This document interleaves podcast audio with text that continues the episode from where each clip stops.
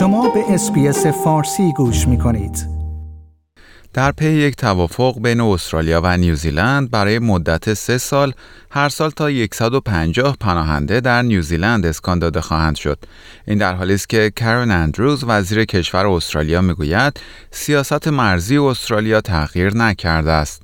خانم اندروز اظهار داشت این تمهیدات شامل افرادی که بخواهند سعی کنند در آینده به طور غیرقانونی از طریق دریایی یا سفر به استرالیا بیایند نخواهد شد.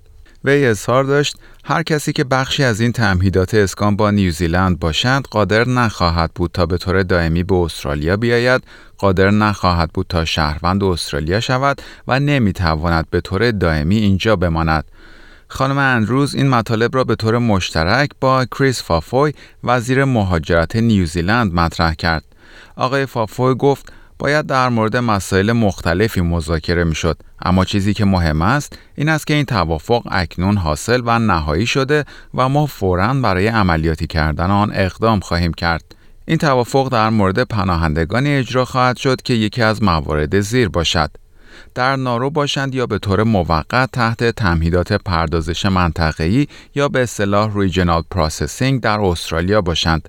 واجد شرایط برنامه سهمیه پناهنده یا به اصطلاح refugee quota program نیوزیلند باشند.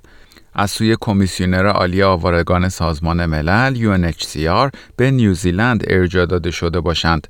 در حال طی پروسه اسکان در یک کشور ثالث دیگر نباشند.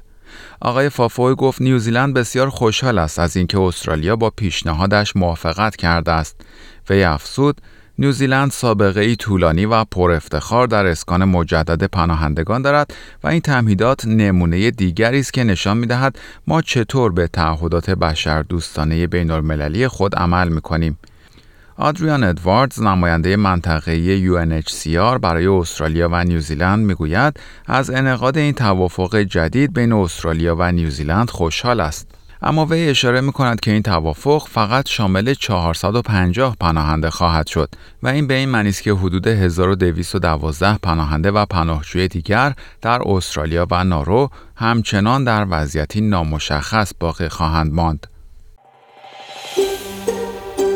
آیا می خواهید به مطالب بیشتری مانند این گزارش گوش کنید؟